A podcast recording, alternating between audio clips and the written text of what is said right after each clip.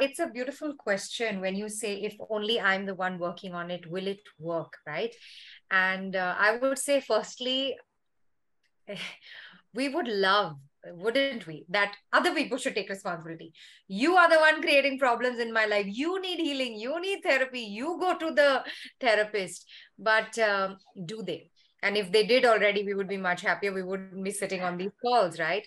So it's like this if two people come together and there is friction right uh, i would say think of it as a log of wood and fire when you come together, there is going to be burning, right? But what if you, by doing Ho'oponopono, what you are doing is changing the essence of you. So instead of a log of wood, if you become a glass of water, and now I put fire on it or in it, will it still burn? It cannot because you have changed.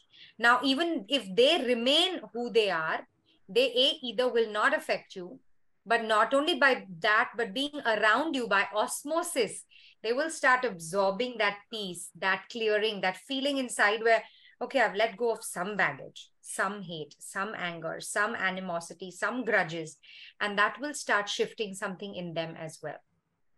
Right. So, my answer to you is yes. 100% if you because let me tell you uh, when i was working on the the person i thought was the biggest pain in my life for 25 years.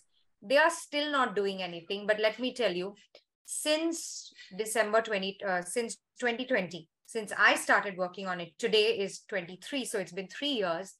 My relationship with them has completely changed to where they are so much more open to receiving from me.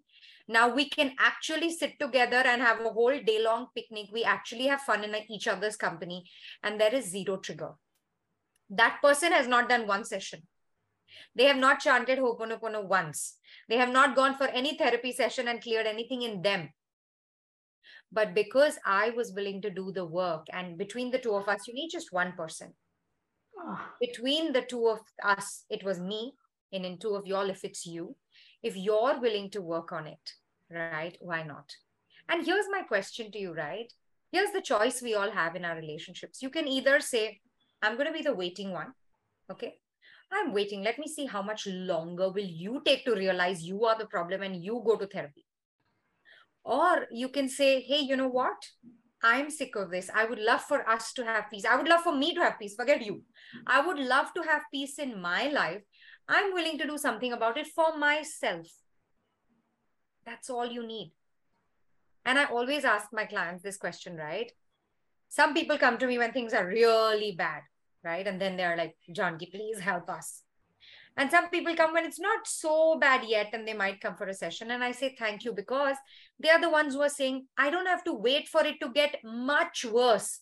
Maybe in this lifetime, maybe in another lifetime. If you don't clear it, it just carries forward. You can't run away from the work. But if you are willing to say that, you know what, I've had enough, I'm willing to do something about it, everything starts shifting from there on.